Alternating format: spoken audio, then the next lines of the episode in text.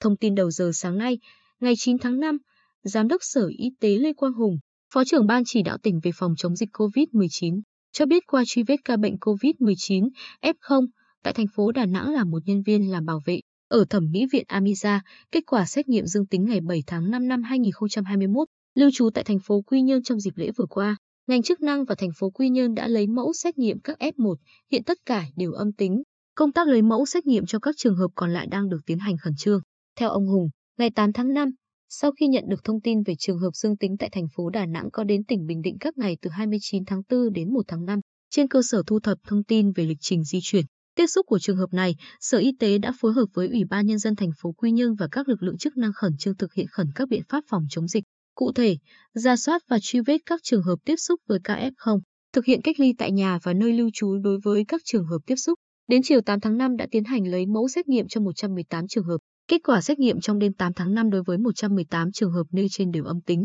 Ủy ban nhân dân thành phố Quy Nhơn đã thực hiện đóng cửa tạm thời homestay nơi KF không lưu trú 270 đường Diên Hồng thành phố Quy Nhơn cùng một số nhà hàng, quán ăn có liên quan, đồng thời thực hiện phun khử khuẩn các địa điểm này và khu vực lân cận. Công tác phòng chống dịch tiếp tục được khẩn trương thực hiện. Sở Y tế tỉnh Bình Định đang phối hợp với Sở Y tế thành phố Đà Nẵng để thu thập, phân tích thông tin đầy đủ về trường hợp này nhằm xác định nguồn gốc lây nhiễm. Trước đó, các F0 được Trung tâm Kiểm soát Bệnh tật thành phố Đà Nẵng xét nghiệm kết quả dương tính ngày 7 tháng 5 là nam nhân viên NDK, sinh năm 1996, làm bảo vệ ở Thẩm mỹ viện AMIDA số 222 Phan Châu Trinh, phường Bình Hiên, quận Hải Châu, thành phố Đà Nẵng. Báo cáo quá trình di chuyển và tiếp xúc của trường hợp này với cơ quan y tế thành phố Đà Nẵng cho thấy, từ ngày 29 tháng 4 đến 1 tháng 5, anh NDK ở và đi du lịch nhiều nơi tại thành phố Quy Nhơn, tỉnh Bình Định.